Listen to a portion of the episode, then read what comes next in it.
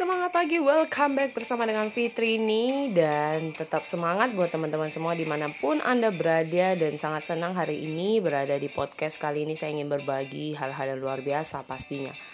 Di minggu ini saya akan lebih banyak bahas tentang yang namanya bisnis ya as a entrepreneurship atau womanpreneurship uh, as a woman planner. Nah, banyak orang bertanya, kenapa seorang Fitri ini uh, berani, nekat untuk mau menjadi seorang entrepreneur?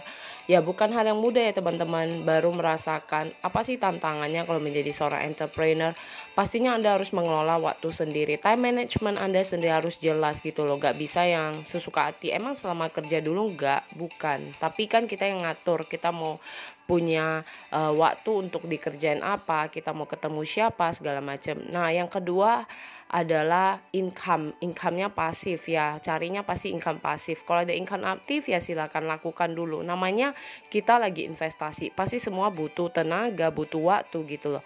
Nah, kalau bisnis kita cari yang ada income aktif pasif. Jadi kesehari-harian kita kita gunakan dengan income aktif kita gitu. Yang pasif bisa kita tabung segala macam. Makanya kita perlu dari awal selagi kita masih muda kita fight habis-habisan untuk kita bisa mencapainya pastinya kan.